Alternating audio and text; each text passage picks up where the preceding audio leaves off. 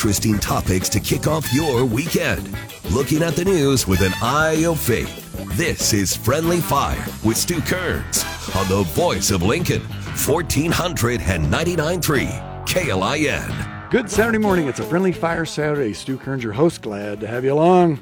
It is, uh, boy, we are uh, roaring into the springtime here. Finally got some wetness this week, some water. Uh, my wife just planted trees, so it came just at the right time. What a good thing. Uh, there's some baseball this weekend. If you look for me in section 103, uh, well, you'd have to know what I look like. But if you if you do look, you're going to probably see me there because I'm I'm a, I'm a big baseball guy. Let's see if these uh, this team can straighten it out a little bit, get on the uh, the winning path. They need to get hot. That's what they need. And no team like the Gophers to help you get your game back in order. Let's do it. Go Big Red. Uh, this Saturday, it is. Uh, I was I was trying to figure out uh, who I could coerce into being on the program, and uh, I've I spent a couple of hours drinking coffee with uh, Jason Kirsch, and and I and I I, I kind of strong armed him and said, Jason, you're going to come in here and you're going to talk on the radio about stuff that we both have in common that we're very interested in. And Jason said, Yeah, you twisted my arm successfully. when do you need me? All right. That's that's the right answer. I thought so. That's the answer I love. That's right. Uh, Jason is with a group called the uh, Nebraska Christian Leaders Forum. And uh, we're going to get into the Nebraska Christian Leaders Forum and, and what your mission is there and what you've been doing. But first, Got to let the listeners know a little bit about who you are as a person. Jason, where did you grow up? I grew up in Norfolk, so about two hours north of here. Ooh. Yeah, so actually out in the country between Norfolk and Battle Creek, but I'm a Norfolk High graduate. Okay, did you grow up on a farm then? Uh, no, grew up on uh, a lot was a half an acre, but we had a lot of farms around us, so mm-hmm. that's my background was helping the neighbors on their farms during the summer. So, gotcha. Yeah. Did uh, did you have an acre? So did you have some chores or not? Uh, more chores at the neighbors, so that the neighbor uh, kids that we were friends with could go play yeah. than we did at, at our house. But yeah, uh-huh. we we didn't have any animals or anything. So okay, okay. The, I now like everybody who grew up not in the city, you probably put up hay.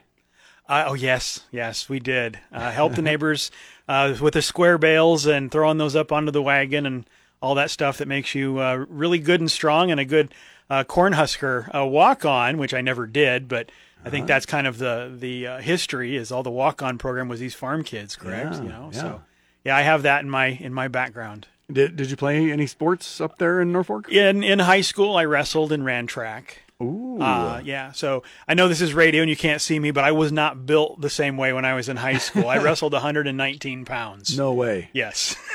wow. I mean, you know, you're you're a, you're a healthy man there. Yeah, yeah. I, I grew a little in height and in uh, in, in girth. 100, 119. I'm trying to think of when I weighed 119 pounds. We'd have to go back to like fifth grade or something like that. Yeah, I think I finished around 135 in my wrestling career, uh-huh. but yeah, that that was kind of the yeah. the weight range that I wrestled in. So yeah, yeah, we we know some we have some friends up in the old Norfolk area there, uh, and uh, we used to visit Grandpa up there. There's a veterans home up there. Um, when you're in Norfolk, I mean Norfolk is one of the it's it's one of the kind of second tier after Lincoln and Omaha. You get you, you get your Grand Island, your Hastings, your Norfolk, your Kearney, yeah. Kearney, yeah, those kind of places. Uh, there is it most everything you need in Norfolk, or did you did you look forward to the trips to the big city? Well, it wasn't that we came to the big city because you're you're kind of a long ways from the big city yeah. up there. You are the big city, yeah. even at you know twenty something thousand. Yep. Um, so yeah, we didn't uh, didn't really do many trips to the big city, but ended up, you know, moving here to Lincoln years ago mm-hmm. because we needed to, to come to a bigger city. So. Gotcha, gotcha. There. Uh, by the way, if you wanted, if you did need something that Norfolk didn't have, did you go to Sioux City or did you go to Omaha or? Uh, yeah, usually it was Omaha. Uh, Sioux City isn't well. I don't think it's that much larger than Norfolk. Oh, gotcha. Because the next kind of the next similar size uh, communities would have been Yankton in South Dakota. Gotcha. Sioux City, Columbus, which is actually probably a little smaller. Yep. So yeah, yeah but yeah, all about the same distance. Yeah. What brought you to Lincoln then? Uh, actually, my wife uh, and, and, I got married shortly after she got out of college, and uh, for her degree, there wasn't very many opportunities in in uh, Norfolk, and so we decided that uh, I could get a, a, job just about anywhere, uh, but she needed to be working someplace where they were having staff graphic designers. And she did have a job for uh, a few months in Norfolk, uh, but realized that the pay was not uh, comparable uh, to what her degree should have been affording her. So we discussed Lincoln or Omaha, and uh, Omaha was uh, too big of a city type of a city, mm-hmm. uh, where Lincoln is much more of a small town city. Uh, so we we've been here now for quite a uh, quite a few years in Lincoln. So yes. By by the way, that is the uh, that is the riddle of Lincoln, isn't it? Because everybody, it's like oh, it's a, it's just like a small town, right? But it's it's kind of not, but it kind of is. Uh, yeah. Well, it has a small town feel, yeah. but still at I think what is it? I heard something about almost hundred square miles. Mm. So geographically, we're laid out in a big area of Lincoln, but it does have a small town feel. Yeah. So when you when you came from from Norfolk then to Lincoln, uh, I'm always curious too because a lot of people say this about Lincoln. You know, it's a big small town, and everything. What were what were some of the specific things about Lincoln that made that that seemed familiar or seemed like, oh yeah, I'm I'm used to this kind of life? Well, I spent some time at uh, Southeast in Milford. Uh, okay. So I spent uh, did a two year program over there doing in construction, mm-hmm. and uh, so I was fairly familiar with Lincoln because when you're going to school in Milford, mm-hmm. Uh, there is nothing uh, really to do in, in Milford, especially on the weekends when the yeah. campus shuts down. Mm-hmm. So I I had had spent two years, you know, coming into Lincoln to do things. So it wasn't so much of a shock for me coming from Norfolk to here when I'd already been in Milford and mm-hmm. spent time in Lincoln. Uh, so yeah, I don't know that there was a whole lot that when we when we moved, I wasn't already uh, somewhat exposed to mm. for the city. Now I know that uh, you mentioned the, the uh, construction degree, and uh, you know, uh, my wife has a deep appreciation for for people who who understand and practice construction. I think if she could adjust me in any particular way, it would be that I had more capacity in that regard. Uh, what what what do you when you're when you're doing a project? What what kind of projects do you enjoy the most?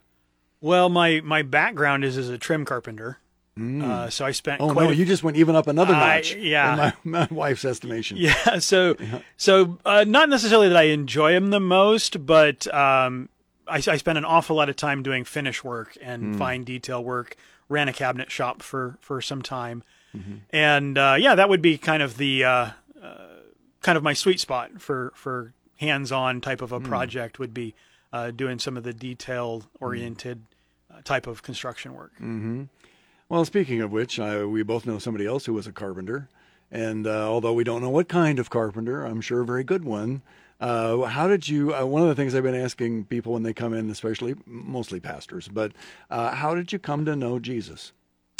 Well, that's uh, that's an interesting story. Um, it was it was several different aspects to that. Growing up, uh, attended a Christian uh, grade school, mm. so I went from K through eighth grade in Norfolk at uh, at a Christian elementary school, and had that as a background, and you know learned what was expected to to be part of the church. Mm-hmm. Um, but I would say I really came to the Lord uh, somewhere around the time where I spent a couple years in the military and uh, it was around some guys that I began to see them really walk out what their faith looked like. Mm. And uh, you know, going through uh, through training and different things with the the military and with those guys, began to understand uh, you know teamwork and discipleship and and what that looked like of real camaraderie.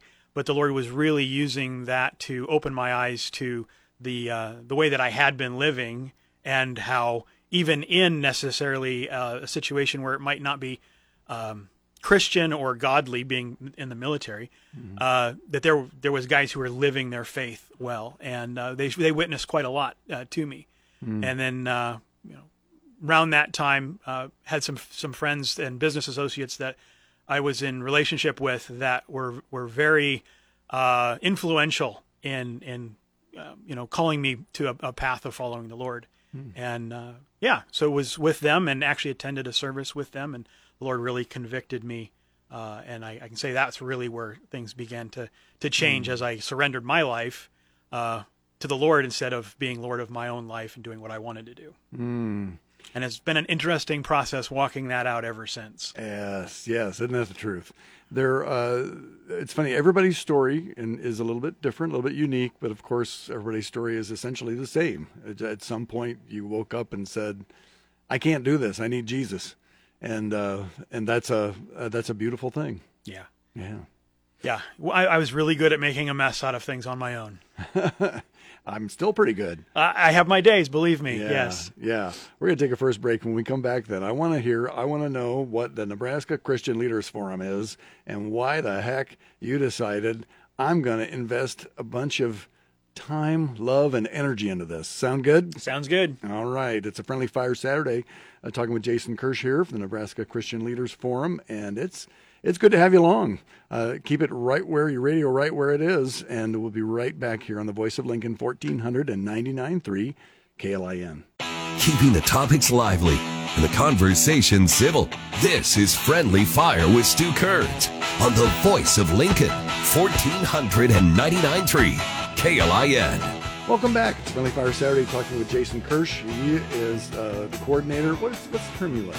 Uh, facilitator. Facilitator. I like that. That's good. He's the facilitator for the Nebraska Christian Leaders Forum, and uh, I've used that that phrase a couple of times there. What what exactly is the Nebraska Christian Leaders Forum? Well, it's kind of the who, what, and where. Okay. Uh, we're in Nebraska, and All we're we're working with Christian leaders, and the forum is a place, a platform where we uh, can have discussion. We can have those Hmm. those uh, conversations that need to take be taking place as as the body of Christ. Yeah, and then and so we've we've gotten a little bit acquainted here, had coffee a few times, and, and worked on a uh, worked on a project here. We'll talk, we'll talk about it a little bit later.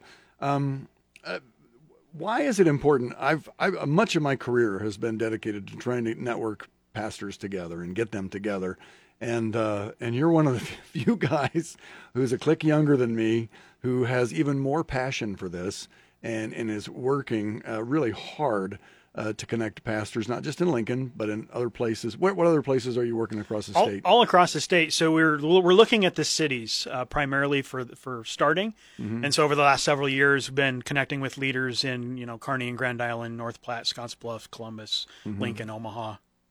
So so what was it? What was it that that made you say, you know, this is super important that pastors are have a forum where they can be connected and network together? Well, it was during COVID that we we started, and I had been uh, on a on a missions trip, uh, did overseas work for quite a few years, still do. Um, came back during uh, the end of March of 2020 and realized that I wasn't going to be traveling for a while because Corona shut everything down. Actually, that was a week after the travel ban was was in effect and began to to just pray about what the Lord had for next steps ministry wise for me, and uh, realized uh, quite quickly that there was some things that the Lord was putting on my heart that were uh, out of the norm, I should say, because we we had not been talking about them. I hadn't been hearing other ministries sharing about what the things was that the Lord was showing me in Scripture.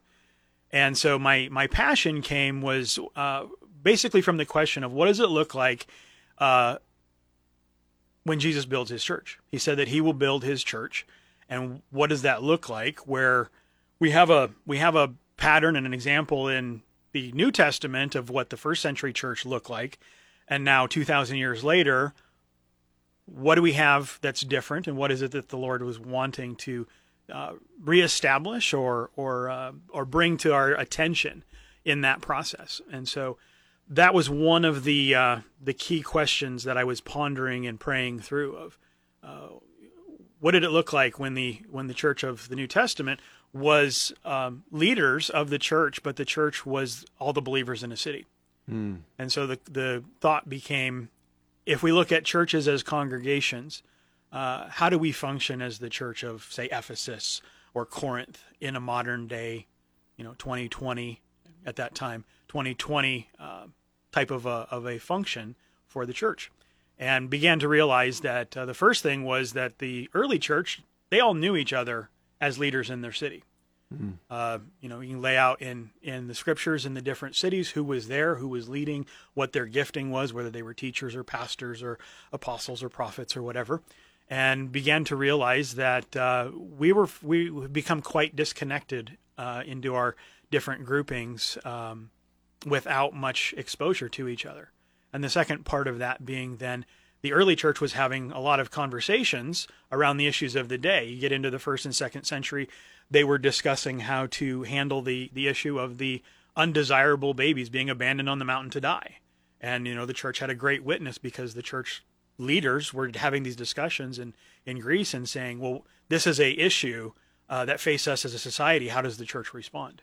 And I did not see these things taking place, but as the Lord was putting on my heart, hey, I want to build my church. It's not just the the the four walls and the pastors leading their congregation. It's it's all of us as the body of Christ together. Mm-hmm.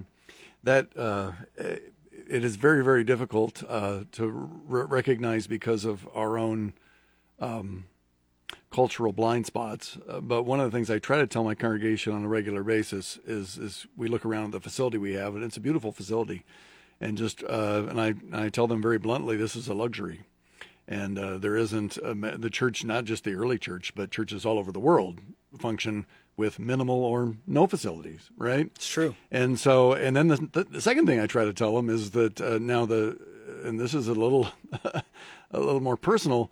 I said, you realize that I'm a luxury, and that is that you pay a full time person to lead the congregation. In fact, you pay a few to do that, and so that if we ever had to say, oh, is the church going to have to shut down? Well, it might have to shut down for a lot of reasons, but it should never shut down because it doesn't have a facility or it doesn't have a full time paid pastor.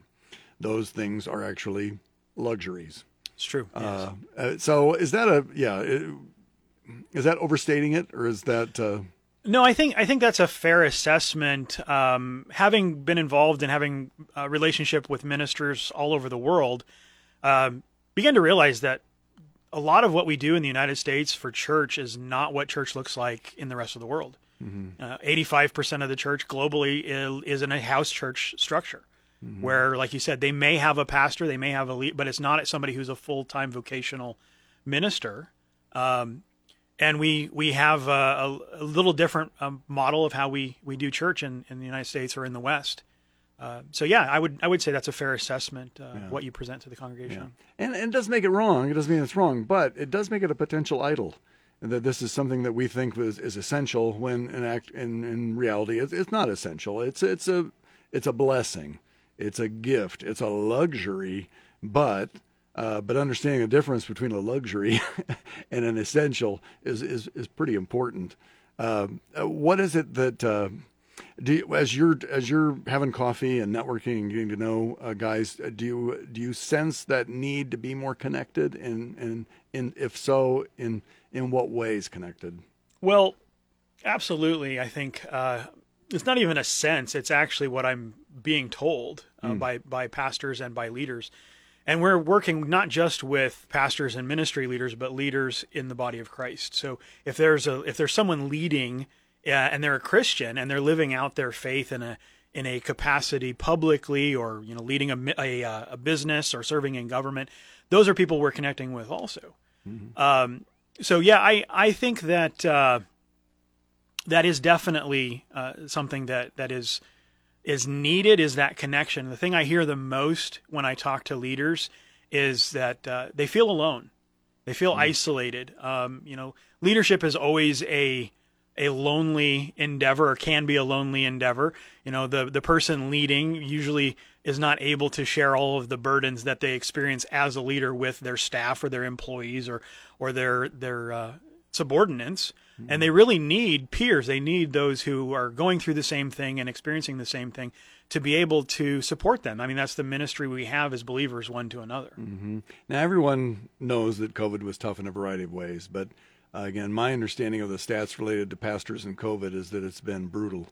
That uh, there are a number of uh, pastors leaving ministry, and uh, uh, and that again, uh, church church struggles, uh, you know, all over. Is that pretty much what you're hearing? Yeah, it is, and I've I've seen the the statistics of um, north of thirty percent have left during COVID, left the ministry altogether and then I think the number was more than 60% that had considered leaving the ministry, mm. which could mean that they're probably they could still be considering uh, leaving the ministry. So it is it is tough, and I think that uh, you be, being separated and, and not having the relational connections we need with other leaders actually um, is, is one of the issues that could help alleviate some of those those challenges and struggles that we have as pastors and leaders. Yeah, I want to develop that thought just a little bit more because I know meeting with pastors. Um, there, uh, there again, there are unique things that uh, that pastoral ministry brings on, and uh, you're you're you're uh, breaking bread and sipping coffee with a lot of a lot of a lot of folks who have a lot of stories. And uh, and I'm so I'm just curious as to whether there uh, after the break if there are some uh, themes that you kind of are regularly hearing as you as you talk to people in ministry. Is that okay? Absolutely. All right. It's a Friendly Fire Saturday. Talking with Jason Kirsch. He is uh, the facilitator. I got that right this time. Of the Nebraska Christian Leaders Forum. And we're glad to have you along on 1499.3 KLIN. Interesting topics to kick off your weekend. Looking at the news with an eye of faith. Friendly Fire with Stu Kerns. 1499.3 KLIN. Rolling right along on a Saturday morning. This is uh, Friendly Fire talking with uh, Jason Kirsch. He's the facilitator. Uh, for I'm going to call him the lead facilitator the uh, for the I Nebraska, use that. there you go. The Nebraska Christian Leaders Forum and uh, networking pastors, bringing pastors together. This is near and dear to my heart. I've spent a good chunk of my career trying to do the same thing in, in my own way. Uh, Jason is probably much more organized and systematic about it, and and is and is shooting for a much broader scope of reach here. Uh, really, not just Lincoln, but Nebraska in a variety of ways. And so, as you're meeting with uh, tons of pastors again, uh, I think most of them have a sense that that connection is good and so forth. But what are some of the things that uh, what are some of the themes as, as, you're having coffee and having lunch and so forth with pastors from really across the state, not just Lincoln? What are some of the themes you're hearing from them about uh, life, ministry, uh, the, the, the blessings, the challenges? Uh, busy I mean, mm. that's that's kind of the word that we have as a society for the last I don't know how many years is yeah. is busy. Um, mm-hmm. I I really hear the the theme being shared of of so many responsibilities and so many things to do. Uh, I was in a group pastors meeting uh, about a week ago, and one of the pastors says, "Yeah, it doesn't really matter if you have 400 people in your church or or 40. Mm. You can get very busy in caring for your church and pastoring your church." And uh, I think that's one of the main themes is that there is a lot of work to do, and uh, you know we've we've engaged in in technology over the last 10, 20 years. Uh, that's supposed to make our lives easier, but I think what really has done is actually uh, made us more separate and more isolated. And mm. so, uh, you know, part of that is that that increases the need we have for for ministering to people and developing community. And so I would say that's that's kind of a theme that uh, that continues to come up as I meet with pastors and we talk about you know, what are they experiencing as a church? Where are they where are they needing uh, things? What what does their ministry look like as far as uh, you know being able to connect with the people in their church, but also be able to connect with those in the community? And it's just a a lack of time and and, uh, and resources, which leads them to, to being extremely busy. One of the and one of the challenges is so hey we need to get together. We need to you need fellowship. You need encouragement from peers which we know is true but then you just as you just said then oh man i'm busy. You know i don't know how to do it. So you um, how do you how do you cajole people into hey give it a try. Give it we need to get some space. I mean i would you know i i've already got several things on my calendar so i haven't really been much of what you've been doing other than cheerleading a little bit here um, but but so I get it. But how do you how do you get people over the hump? Uh, somebody told me uh, when we were beginning. They said, you know, people see the value of what it is you do or what it is that they were doing. Mm-hmm. They said, but uh, the value alone is not something that's going to draw them. We have to we have to help them make it a priority. Mm. And so, you know, helping in part of the what we're doing is having a conversation is helping uh, the pastors and different leaders prioritize uh, that that relational time. That's that time of uh, you need to be ministered to as a pastor just mm-hmm. as much as you, are pouring out in ministry, yeah. uh, and in some ways even more because of what you experience in ministry. Um, so it's just it's a matter of of you know how do we prioritize the the regular times that we have together? How do we prioritize having coffee and really uh, really sharing what's going on in our lives uh, to be able to be a support to each other. Yeah. Now, okay, so things we have in common. Uh, okay, it's a Christian leaders forum, so we're Christians, followers of Christ. Uh, they're pastors, probably solo or lead pastors, or or or, or so forth. Um, but what uh, okay, what keeps us apart is a part of also what makes this sometimes hard, right? Is because I've got my doctrine, you've got your doctrine, and and so once we get beyond kind of uh, Jesus Christ, Son of God, Savior of sinners, then sometimes we can struggle with all those other teachings that uh, that separate us apart. How do you uh, you can't complete well with some people you'll never bridge that gap. True. It's just Yeah. their their differences are, are that much they're so important to them that they won't or they don't want to. yeah. Yes. But what when you do find that people are willing to, what is it that makes them say, "Hey, I, it's not like I've compromised what I believe, but I realize it's it's not essential." Well, it's it's being able to hold on to our, our theology, our doctrines, and and not having those be the center point of everything that we're doing.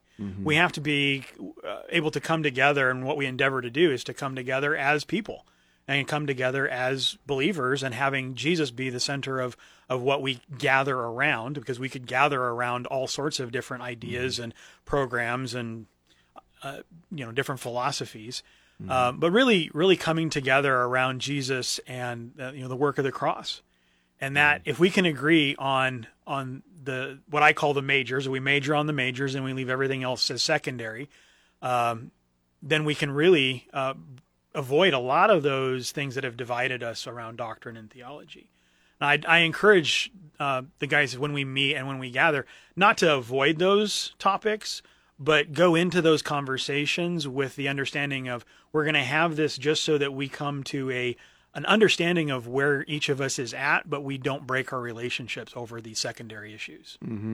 And for I'm, and again, you I'm not sure how much you have an opinion on this, but it, it just seems to me like uh, again in a culture like American culture, most of Western culture, we we love options and choices, and so we uh, we uh, you know have it isn't just that I want to be Presbyterian or Lutheran, or so I've got to be my brand, and I've got it's all going to be very specific, right? And um, and I remember the one trip I took to Kenya.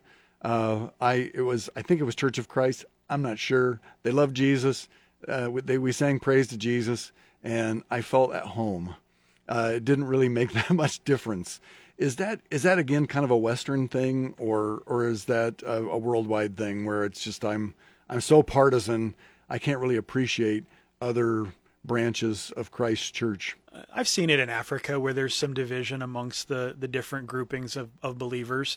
Um, but really, you know, if you're if you're looking at it of uh, what's our mission instead of and how do we come together to accomplish what the Lord gave us to do instead of okay, well, where do we disagree so we can stay separate? I think that's really kind of where it boils down uh, to to what's what's really important and where does the rubber meet the road. Yeah. Those. Uh, speaking of which, going all the way back, uh, you're reminding me of then. Uh, you mentioned in uh, in the military. Which branch were you in, by the way? I was in the guard, so I was in the army. Okay. Yeah. Okay. Great. The uh, so these guys, they're um, you're living life with them. You're in the service with them. They're um, uh, wh- what was it about the way that you interacted with them that made you say, "I'm going to listen to these guys"?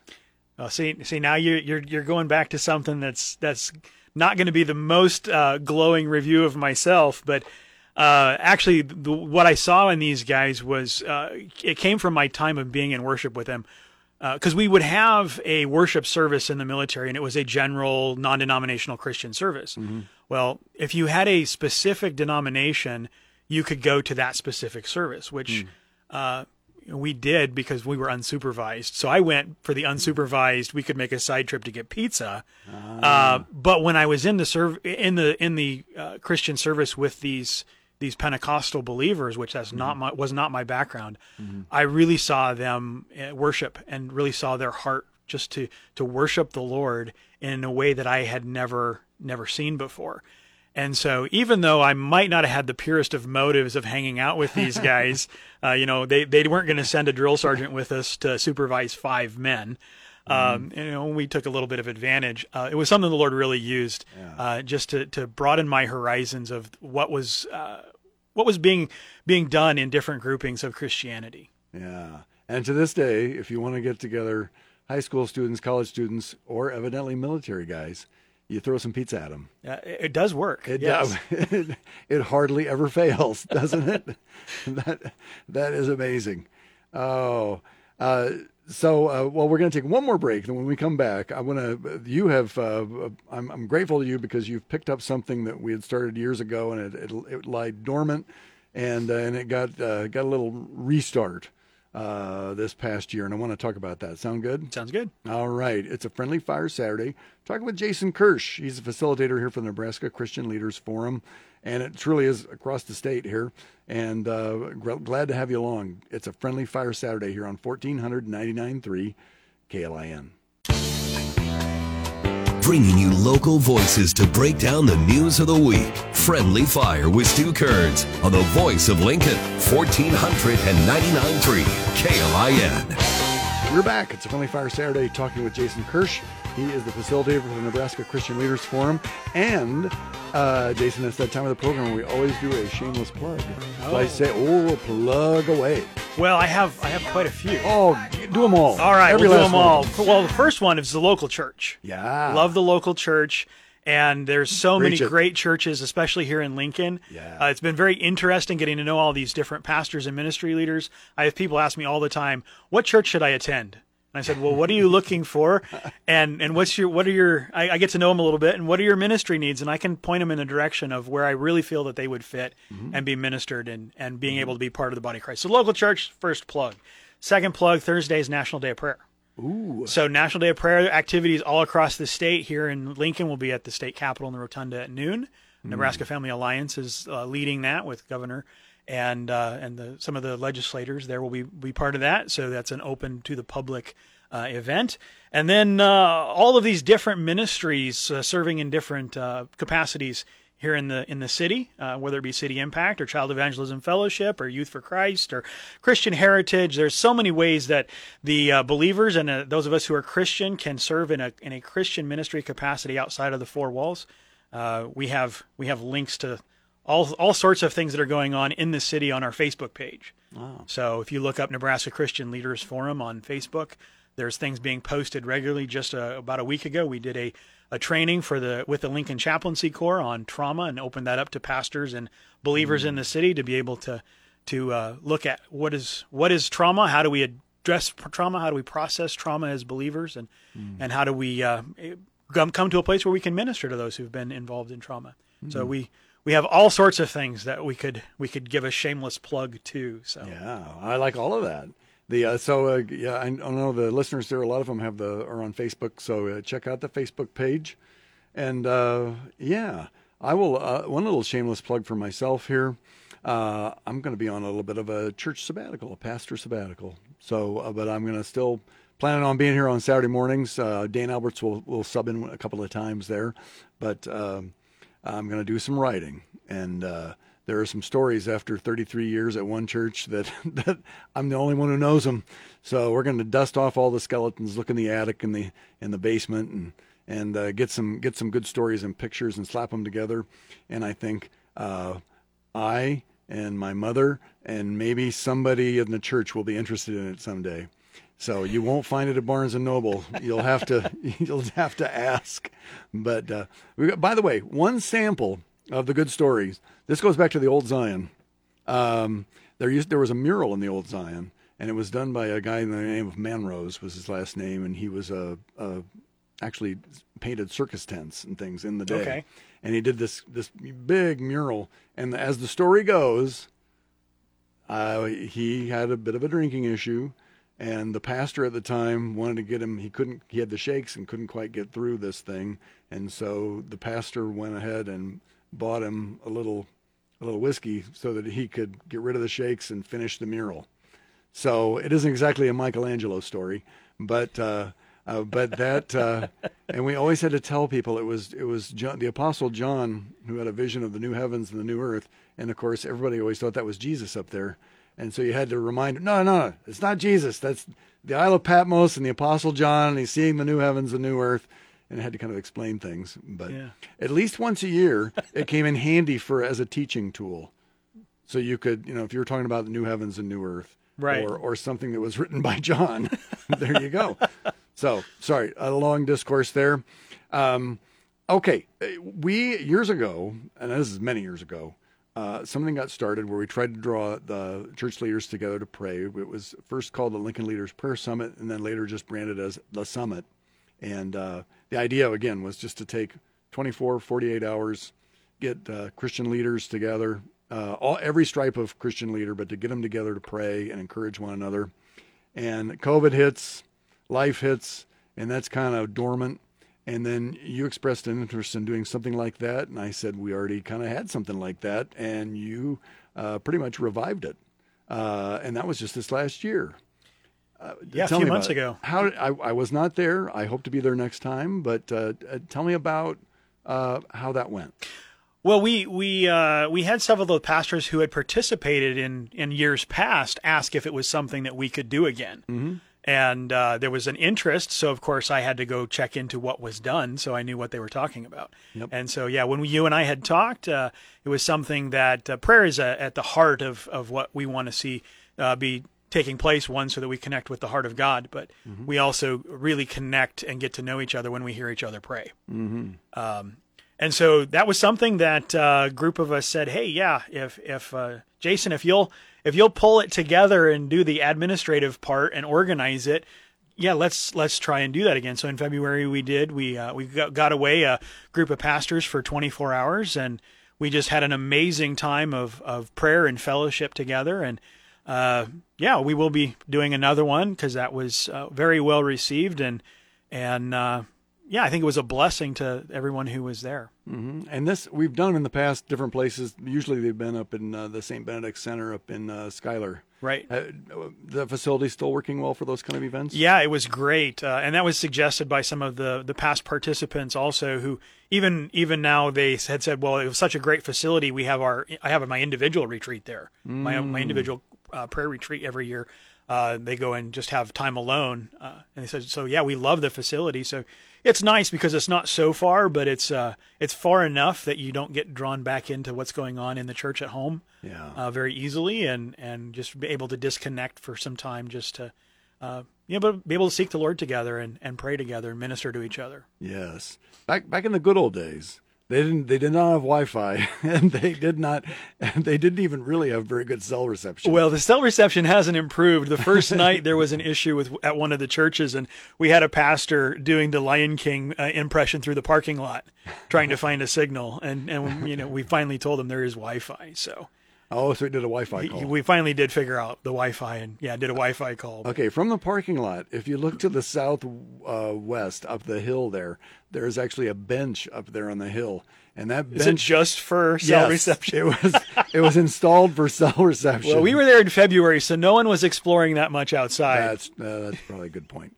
but that was it was hilarious. People would walk all over there with, with the hand in the air and looking for the looking at the bars and all Yep. that kind of stuff. Yep. And then they finally, uh, well, finally now they have decent Wi-Fi on the inside of the place. But yeah, it was hilarious. Sometimes people don't think about. Um, okay, yeah, I'll go on a group retreat or something, but but it, they're really well set up just for individual personal retreats. That's true. Yeah, Yeah. we had actually there were several people who were there doing personal uh, retreats while we were doing our group retreat.